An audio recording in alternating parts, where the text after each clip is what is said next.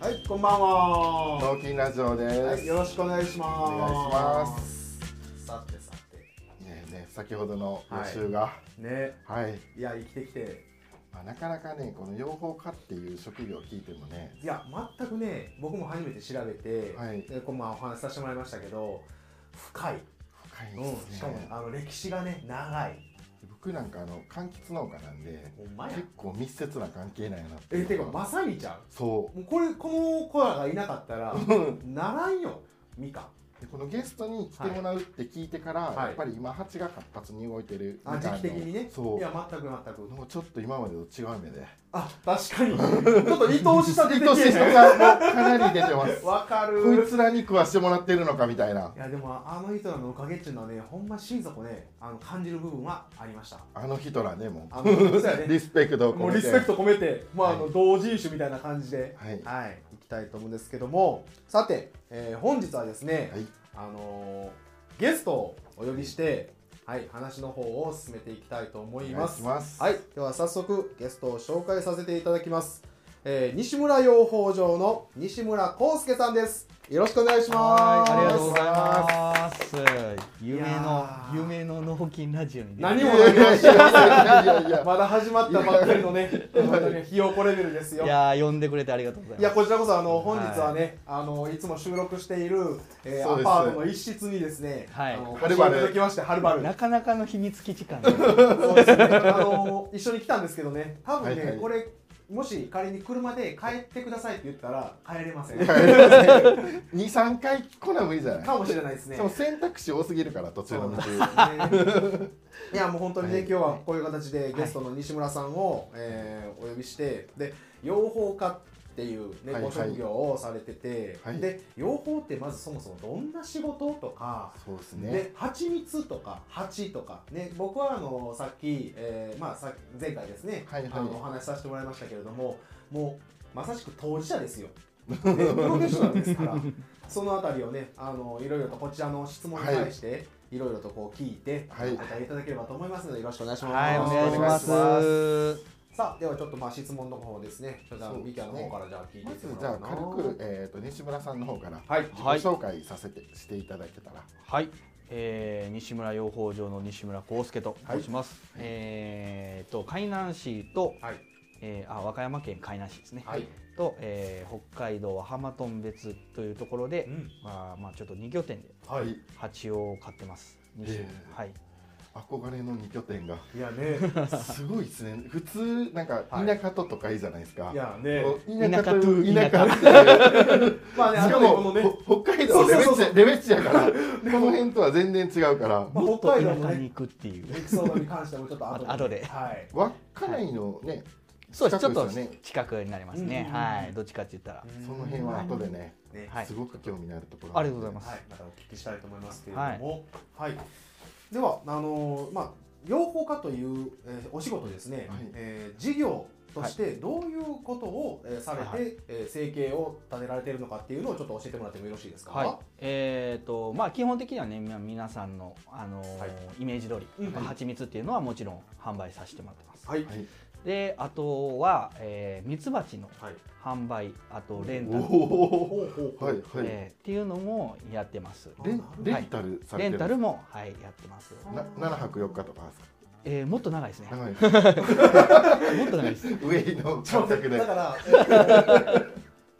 作物っていうかその木によってどれぐらいの奥っていうのはやっぱりこう大体の、えーイメージはあるんですか。そうですね。やっぱ、その例えば梅だったりとかすると、あはいはいはいまあうん一ヶ月半とかに,、えーになるんですけども。はいはいはい。あのいちごとか施設栽培の中に入れさせてもらあうーっていうことになると、うんまあもう半年とかあ、確かにあーシーズン長いですそうもそんうそうね。シーズン長いんで、うんになってきますね。は。はいい、なんで半まあ年レンタルってすごいですねまあはいねも、でもう帰ってきたらよその子みたいなあまあまあ 急に何世界が三代四代 三後になってる後んにでなすってるからそんなことあります？まあ女王蜂自体はまあ変わらないんですけど、あはいまはい半年間在あ名で、はい、たあだーあのー働き蜂自体はやっぱりその中ではい。繰りあのーサイクルしてるので、はい何世代かは交換して交代してるということで。ええーーじゃあもう帰ってきた子がね、ひ孫でしたとかっていうそんなパターンでしょ。ああ初めましてみたいなて。そうえあなたは誰ですかみたいな。祖母から伺ってますあなたのあなたーナーですかみたいな。やすでにねもう聞くことが初めて聞くことだらけでいやもはうい本当だからね、進むんかなって言いながら ですけど。 情報量が多すぎて、なかなかね、この養蜂家の方の話聞く機会って僕らでもなかったんいでや、貴重ですよ。はいありがとうございます、うんなんかそう言っていただけると嬉しいですじゃあ、あの1年間、ねはいあのありますけども、はいまあ、動けるもちろん、ね、季節とかうんうんあると思うんですけども、その中での大きな、うんえー流れっていうのもちょっと教えてもらっていいですか。はい、まあえー、と基本的にはですね、まあは養蜂家っていうのははいあの蜂蜜を取るっていうのが主たる仕事ではなくて、はいはいはいまあ、蜂を養う養蜂ってやっぱり蜂を養うということですけど、はい1年間やっぱ蜂を養い続けるっていうのがあの軸となってましておはおい なるほどなんで、まあ、その季節に合わせて、はいあの蜂を、まあ、育てていくっていう感じなんですけど。あまあ、順を追っていくと、まはあ、いまず1月から、うんえー越冬が、まあ、終わりましたと、ーはい終わった。はいはい。まあ、1月だったら越冬はい終わりまして、はいえー1月末からう梅畑の受粉にうあちーうちの場合はですけども、うんはいえーまあ、受粉にお手伝いしに行ってんはい。でその後に、えーまあ春帰ってきます、はいで春でちょっとまああの次5月から細密に入るのではい。 5月までその自分の鉢をめちゃくちゃ育てると。はいはまあ言ったら牛でいう、まあ、肥育みたいな感じであ。あなるほどね。へーどんどんどんどんまあ軍勢を、まあ、あの僕ら軍って言うんですけどあれうまおおくかですねっ。こいい何軍軍やなまあ、あのあの群数はれ群れのあ群れの軍そうそうどう思ったのあの、何ですか軍隊の軍今、完全に軍隊の、今、キープが今、よそ、あの、頭イメージし 完た全よにね。軍を軍を持ってんさ大将軍やねいや、もう完全にそうやん。軍を動かしてるねそうあで群れの方ね群れの方ですね。群れの方はい。でその軍を、まあ、強くするっていうイメージで、強くはい、あかんあかんなあかんな軍と強くとかね、イメージする、もう、方傭向兵がじゃないえ違うよ。え違いますはい。蜂の話です。はいそうまあまあ明日肥育みたいな感じですねなるほどねまあ、でどんどんどんどん軍勢を強くしていって、はい。でまあマックス値を細密の、えー場面に持っていくと。はいはまあ、そこを目指して、まあ、マックス値を持っていくあはいとでそこから細密を始めるわけですけども、はい。え、細密っていうのは、その、えっと、蜂蜜蜜をを取取るる作業。はいってうこと作業はいはいはい。でそれが5月のみかんの花から始まってあはい。で、えー6月の半ばぐらいまでうん。あーが、まあ、山の蜂蜜が終わるまであ、そうなんだはい今まさに繁忙期ってことですかそうですちょうどねあの明日からみかんの蜂蜜を取ろうとすいいうとまころせんでとんでもないタイミすングごいでちょっと今罪悪 感がすごくなってきたんやけどちょっと今日スタート早いけど、確かにね深夜にはかかってしまうんで、 間違いない収穫量が落ちたら責任を感じてしまう。あのあの後で注文入れとこ蜂の代わり働こう。間違いないいやでもね、まあ、一発目って僕やっぱりテンション高くなるんであよかった収穫のねあはいそうですかあなるほど何よりですもう全然はいでその後って言そいまのすかはい後に、えー北海道にあえではいもえ6月そうです6月の末からはい北海道に、はい。えー和歌山にいてる蜂全部をトラックに乗せて北海道にボーンと、え移転ですか ままあ、あ移転やな。移転ですもうまあ出張じゃない。なんで僕自身ももちろんそのそっちの方にあのリーダーやかはい蜂を引き連れていくっていう感じです、そうですよねはい、え、フェリーで行かれるんですか。僕自身はフェリーなんですけど、はいえー蜂はあの10トン車であの、チャーターするんで、はいもう10トン車運転手さん付きで、まあ、そこまであ北海道まで運運んんででもらうはあなるほどで僕らはそれを追いかけるっていう感じであ、自家用車で。そうですそうですあなるほど。 10トン車にえっと大体巣箱でいうと何何箱ぐらいえーまあ、の乗せ方にもよるんですけどあ、あはいうちでいうとまあ300から350ぐらいは乗るうかわなすと。ごい数引き数で言ったらどれぐらいになるんですか。一引き箱。で言うとどいや、なの偶かな数でじゃん偶数でいくな。えそう偶軍数数で言うとで大体それぐらい300から350ぐでらいそこの一箱に、例えば一、えーとまあ、仮にですけど、は1万匹おるとしたらじゃあ全部で350万匹いますよみたいなまあまあまあそそうんいうイメージなですねそんなイメージですねはは和歌山県の人口量多いです。そうですね和歌山県内今もう90万人切りましたからね 蜂に助けてもらいましょほうんまっすよ。はい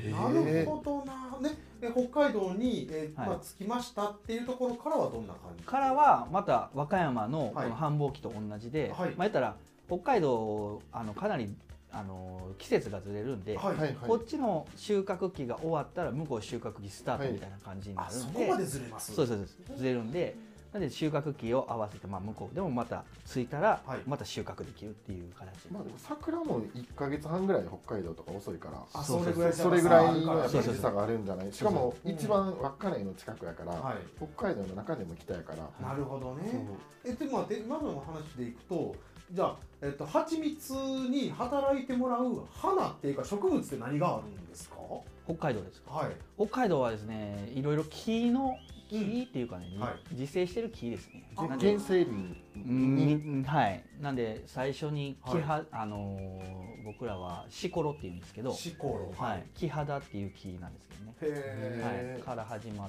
て、はい次アザミあのアザミ皆さざわざんに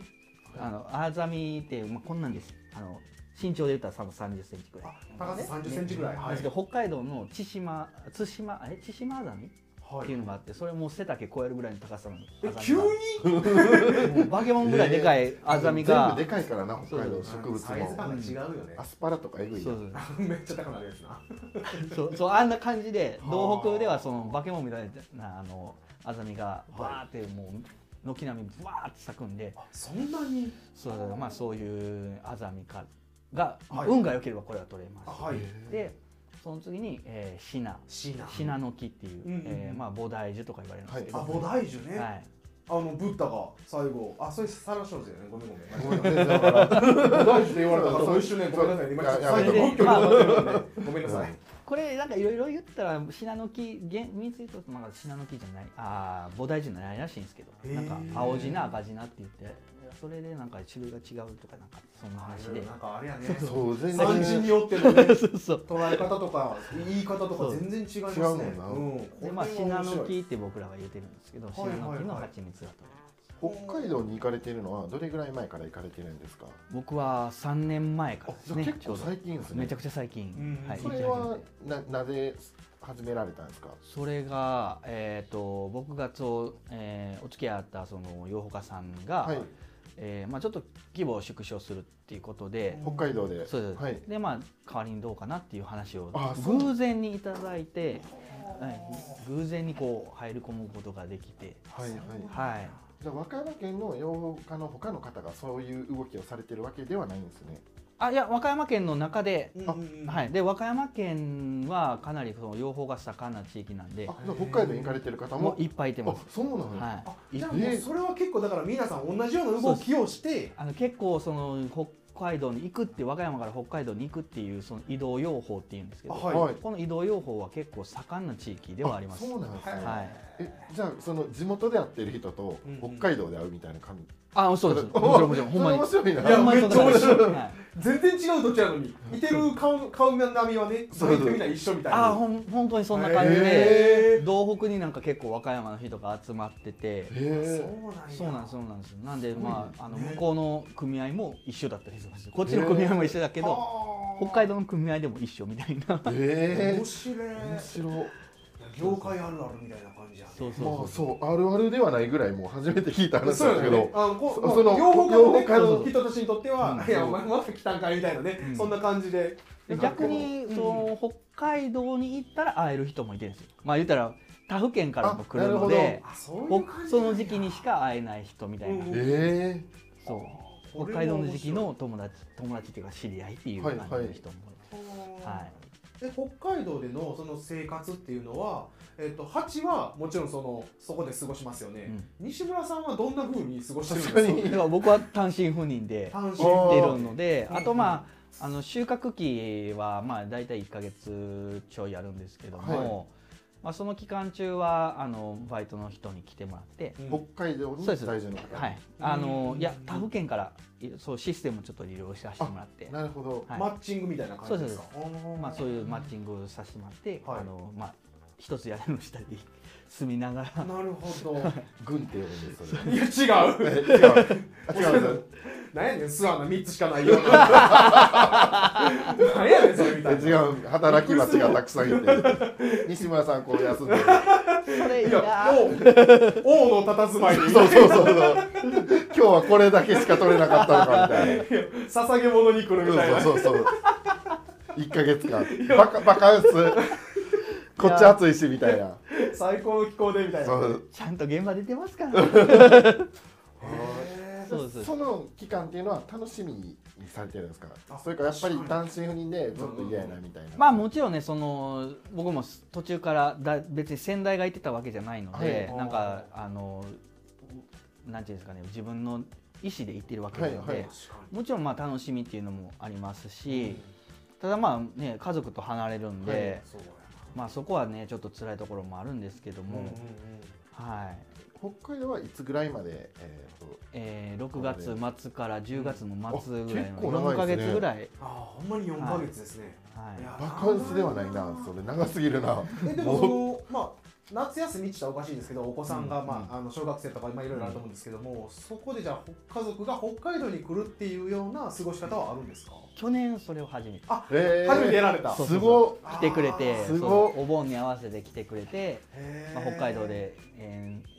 ー、2週間ぐらい1週間か1週間っぐらいぐらあーい結構長いです、ね、そうそううんいてくれてまあいろいろと北海道の中を回ったりあー、はいいや北海道を回るって言ってももうすそうごいロングランああああーめちゃくちゃロングラン隣の町200キロやからか 看板に「ごぼうありだ」みたいなノリで200って書いてるからほんまにそのレベすルごいいやちょっと待って規模感が全く見えんいや凄ま北じ海いな道もね僕もあの稚内に行ったことあるんですけどああ、ーはいはいのうんえー新千歳からレンタカーではいずーっとあのオホーツク側じゃなく反対側日本海側はいはいはいずっとこう上がってったんですけどうんもうレベチス自然がなるほどね普通に海岸走ってても、はいアザラシみたいな死んでるんですよ嘘そう打ち上げられてるんですよでこの辺でもしそれがあったら、うんもう村人全員寄るじゃないですか規模感で村人扱いたただのアザラシの死体がうんその海岸沿いにはい走ってるのが2匹見えた、へそれそれ見てプラスあの映像時間もやばいですよねえ蝦夷時間のでかさねやっぱあこっちの鹿とは比べ物にならん3倍ぐでからいい150キロぐらい最大になる鹿なんでえでかないでかすぎるめちゃくちゃでかいですむちゃくちゃでかめいっちゃで かいジャムズに言うてもだうんあだからこっちの鹿感覚で言ったらあそうそうもう化け物みたいでもうほんま車ぐらいあるんですよそうちょっと待って無理無理無理いや北海道なしちょっいや上田行けるってワンチャン熊で行けるからしと待ってわんさかいてますからね鹿で昼でも行ってへてーうんしかもなんかそのでかいかはらい距離感がつかめないああはいはいはいこの辺で見てる鹿の感覚で遠くにいるはずやのにはい近くにいるみたいな感じえでかいからえだからもう感覚値が全然違うわけ全然違うもえうし脳が完全にバグってるバグってるバグってる距離感バグってるえー、えー距離イメージしてるは他の物理的な距離はとい鹿のこのでかさの距離感っていうのかなうんそれがもう全然違うからあまあちょっとさっきも出ましたけど、まあ、もちろんそうなんですね鹿のでかさもそうですけど、クマもめっちゃ出ますむあまあ僕去年は2回見ましたねうわ一回見たもうこの時点でもうだいぶあれよあ命れそうもの危地険球史にある よ一生あるようんう動物園で見るようなねあのな300キロとか最大やから、もう200キロぐらいは普通に見たやつとかでもえみたいなまあ、それ向こうに出るのはヒグマですかヒヒグマグマですね全部ヒグマ最強やそう怖っ ゴールデンカムイで見るやつ違うだからいやさ漫画でちょいちょい入ってくるから襲われたら胸にこうしがみつくやねえそうなんそうそうそうえゴールデンカムイあいつだらそそうでれは何の防御こ法こは届かんからクマ がほんまかいな懐に入れてそう懐に入ってではい相手が潰しに来た時にこの探検抜いて刺すっていうそもそも持っとかなあかんもんいっぱいあるやんいやでもそれは誰か実践してほしいほんまにゴールデンカムあーイちょでっとまあ覚えときます、はいやでももアうイ一ヌの伝え方でももう一個あったのがあの初めの一歩のあの高村がさ、はいはいあの合宿中にクマが遭遇してあの眉間をずっと殴り続けて最後倒すっていうのあったけどあれ嘘よねあれ多分嘘嘘だでもあれするんやったら、はいフック2回ぐらいかさな無理じゃないじゃああのクマの最今後の、うん、一回スウェーデン避けてみたいな、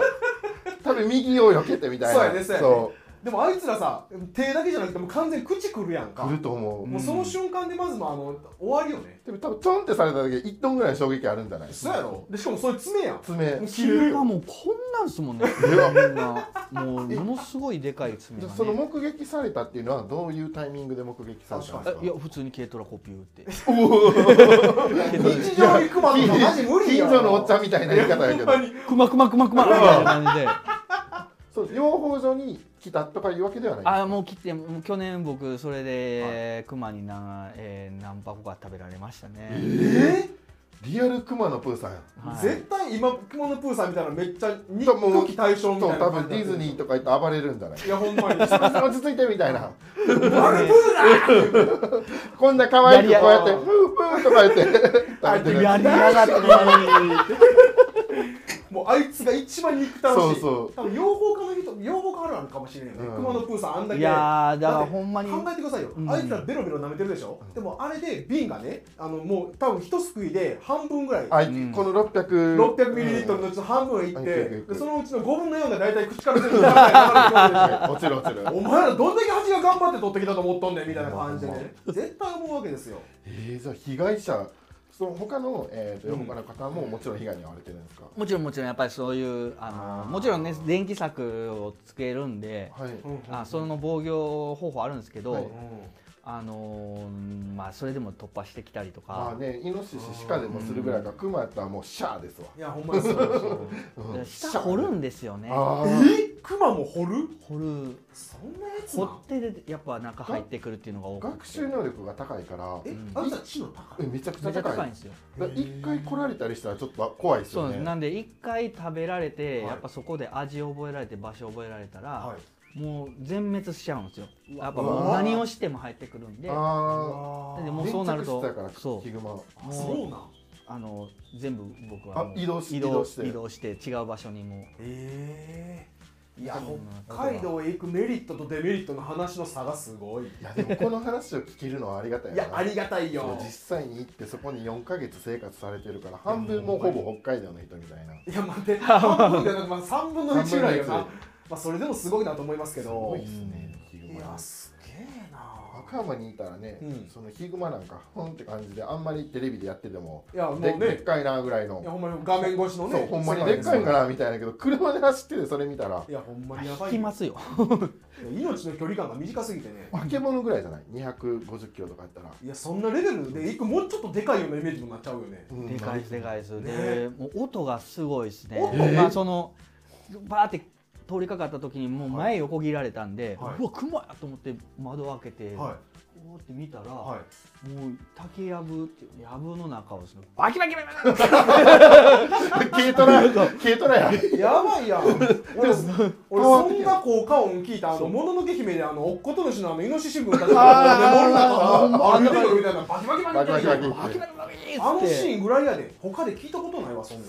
んうわーみたいな怖っ一頭での戦闘力食物連鎖のトップじゃない北海いや道トップ熊がいて人間みたいないやもうちょっと逃げしたかもしれんよ鹿の方が上かもしれないかもしれない上かもしれないですねあーすごいっすねなるほどねまあ大体ねこういうのがまあ1年間としてのね大きなえっそうとですねまあお仕事としてのうんうん流れ北海道から戻ってこられた後は、えあとはえあとはもうこっちで冬越すだけなんで、はいまあある程度向こうで準備して、ーはいはいまあ、帰ってきて、えーまあ、その準備、まあ、蜂をまあ言ったらその真冬場はもうやっぱ見ることができないんで寒さで、はいあはーいそっかそっかなんでその間に次の春の準備をするっていう感じですかね。なるほどなえ、はいじゃあもう1年間通しても全然そのなんかこうどっかに間が空くとかっていう感覚はほぼないですねそうですね、まうあ、ん作業的に蜂を見る期間が少なくなるっていうだけで、あはいはいまあ、その時間を何かに当てるっていう感じあなるほどでねすその見ない時は、えー、その小屋の中にずっといるんですかいやもう外でいて外でるんですけど、はい、いおー戻ってこなくなるやもう飛ばなくなりますあ逆飛にばなくなる、はい、あーじゃあもう巣箱で完全に冬眠そうですねもううん休眠状あ休態眠かうんなるほどなになります。うんなんでもうあもうほんまに飛ぶ飛ぶでもちょろっとちょろちょろっていう感じで。へうーんちょっとぬくい日とかそんなそうですそうですあ変わったやつとか、ーはいはいはいはいでそれぐらいで。あーなんかリアルな現場の話やねかちょっと聞いてるとやっぱり楽しそうとかも思ってしまうんやけど、いや一瞬ねもうじ一瞬ねうんでも実際はやっぱりちょっと経験したことのない、いやそうやでうんんだってよう考えて蜂ってさあいつは刺すやんうんだからさそうそれちょっと聞きたいな、 でそういうところをね、あのい一日のねその作業とか細かなね、作業内容の中で、そのえっ、と例えばですけど、どんな服装でっていうのがまず基本的にはあるんですかね。う僕の場合はやっぱそのつなぎあはいつな来ぎて、うんうんうんはいまあ、あのこういう面布っていうあの顔を防護するやつはいとイメージありまますねあ手袋をはめてはい、でまあやっぱりそういう袖とかは全部まうんうんうんあ入ってこないように隠すっはいはいていう風な形でやってます。色は白ですかまあいろいろあります。いろいろあるそんなあのにこだわ白りではあないんみたまいなりそうですね。まああ比較的もう真っ黒っていうのは避けますけども。まねえやっぱりそれを連想してやっぱり応する黒の場所っっていうのはやっぱりき刺されやすかったりするんで、てねはいいなるほどなまあ、そういうのはちょっと避けますけどもあたまに別そこまでの服装とか横着したら刺されることってあるんですかああ全然ありますはい刺されたにまあ刺されることってまあ何回もあったかもしれないですけど、あのアナフィラキシーショックとかそういうのってそのミツバチとかっていうのはなんか確かにあったりするんまあですか、僕もそのなったことながないんで、はいはいあのわかんないですけど、まあ、上限がやっぱあるらしいんですよ人によってね、刺されてもいいミツバチでまあ、もか花粉症みたいな感じ粉らしやばくいなてこ、れはいススズズメメババチチははもうでも毒性強いし毒の量も多いから 2, 2回ぐらいとかよよく言うよねうん、その弱い人で、でやっぱりそれあれも耐性があって、はい検査したら確かアシナガバチ、スズメバチミツバチみたいな3種類確か出てたと思うんですよね、はいなるほどなでやっぱその毒性が違うから、うんえーまあ、それそれぞれに対しての耐性が、まあ、あるかないかみたいなのはし一応調べれるはいああまあでもねご自身がねもうその蜂と対峙し続けるわけですからそうですねねそういうのは絶対に必要な情報として持っとかないといけないですよねまあでもうちはもうじいちゃんからまあ僕は教わったんですけど、はいあのまあ刺されてわかるみたいな感じだったですね、あーそうそう刺す何回か刺反応さをれ見ててはうんい、過呼吸とかなるんじゃないそのショックとかやからあそうやねそう体勢泡吹にいて対しての弱い人とかはうな、んえもうおじいちゃんのその教えってもう完全にあれよねもうやっぱりこう実体験を持って、うん自分の己を知れみたいなね、今みたいに服も良くないやろうしね そう当時はねうんそりゃそうよほんだからまやもう,、まあ、うもう刺されても何も心配されはしなかったですねき基あー本的にもううわ刺されたんか年間で数回は刺されるんですか数回どころじゃないと思いますそんなレベ ルえもう器が広すぎるよそうなったらー、いやミツ今バチに対しての体勢がさそうえ上田何回刺されたことあるミツバチミツバチないけど足長に1回とかそんなレベルやんな、ううんん、俺もミツバチ通算2回そうやろだだかけら人生においての話やからねこいれやもう数えたこともない2回とかやったらもうその日のうちに2回は刺されたりしますから ねそれから 貝貝鉢に刺されるみたいな言葉ができるんじゃないいやほんまに飼い抜いてそうそうそうそうそうそう飼い鉢にね針を刺されてそうそうあまあそれはね全然もうだから僕らもそういうのをあのいわざわざ痛い痛い言うてられないじゃないですかはい作業してから、ははだから結局そういう作業をしてる時あ、に、うんまあ、刺されてもまあごめんねっていう蚊に刺されたようなぐらいかな僕らで言うまあそれが日常的日常感覚としてはもちろんねで痛みとかゆみの違いだけで痛いは痛いんですよやっぱ痛いでりしょうねあの痛さは変わらないんですけどそうですそようでねすよね普通ただにミツバチめっちゃ痛いですよなんていうんですかね自分のイメージはいはいができてるから結局まあ刺されたらこんだけ痛いっていうの分かってるんで、はいはいあんまびっくりせんっていうかへあ痛刺さなるほれどたなみたいな感じだあこれもやっぱりだからもう経験値となれやなそうそうそうあからそれが多分痛さっていう感覚になってるんか分かんないですけえど、はいまあ痛い、うん、は痛いです幼少期からか刺されておじいちゃんが心配しないっていうのはすごい世界じゃないーいやもうだからもうほんまにもう 戦前のね谷を突き落とすみたいなお前這い上がってこいそみうそたいうな通る道だぞみたいなこれが養蜂家の通る道だみたいな楽なみたいなえでもそうなってくるとその西村さんにとってのその蜂って、うんなんていうのかなその、まあ、昆虫とか、まあ、うんその飼ってるとかっていう、そのね人間対蜂みたいなそのヒエラルキー構造じゃなくて、どういうその目線とかでのその付き合い方向き合い方っていうのをやっぱりご自身は持ってらっしゃるんですかそうですねまあうーんまあ家族って言ったらあれなんですけど多すぎますよね お今ね家族って言ったらあれですけどでもまあ戦友みたいな感じまあ、へーほんまにまあ従業員じゃないですけど、まあまあまあそうですねまあやっぱりそのえー持ちつ持たれつなんでやっぱ僕たちも面倒見ないと、はいあの子たちも生きていけないし、はいあの子っていう愛がいや、ここなんよ。これがね、あいつらとかそうです、やつらとか言うてたらダメそういです、やいや刺された時はあいつらって言います急に感情論。こい つ面倒見たってんのに刺すなよっていうのは思いますけそらそうやどもうごはい飯あげへんみたいいやほんまそうやなわあの軍あげへんみたいなあさとみの丸抜きで今日はみたいな感じになるよね。あななるるほどほどなそうそうそうでもその蜂って、まあ、その生物的な話ですけど、うんその蜂にとっての、まあ、いい条件とか、うんそうんの悪い条件環境ですねうんっていうのは、えー、とどんなうん時はすごい活発でとかどうなってくるとやっぱりこう悪いなとか良くないなっていうふうになるんですよ。うんまあえー、とどうしてもねやっぱりその、冬あの北海道で、はいはいえー冬が越せないっていうのは、はうんやっぱ低温になりすぎるっていうのとうん、それ寒いっすようね。んうんであとやっぱり雪はいはい、であの巣箱が埋まっちゃうんですよ。あそっかそうそうですでまあ逆にせ最悪だよあの埋めてうんあの寒さをしのいではい越冬させるっていう、まあ、方法もあるらしいんですあややってる人もいやるんりですけ方どとしてねやり方としてははあなんかもうただ実の世界やないやほんまにそうよそのそれをまあ大規模にはいそこまでのリスクを背負ってやるのかなっていうところもああるそうかそうかまあ、まそであそうすよねの天秤はあるんで,、うんうんうんでまあ、うちはまあ和歌山っていう越冬地があるんでそうですよね、んこれはすごい利点ですよね。はいうんでまあ、やっぱりその寒すぎるっていうところと、はい逆にあの暑すぎるうんだって和歌山の夏とかははい逆に一回あの蜂はちょっとだれるっていうかつ疲れる、暑すぎてはいあ、ー暑すぎて暑さで気温も昔と違うし、は全い然ね、うんまあだからこそのこの北海道へそのうそっうそてうそういうことのうんまあうんやり方をね、うんいろいろと模索をされてるっていう話だと思うんですけど、なるほどな。暑すぎるとですね、はいやっぱその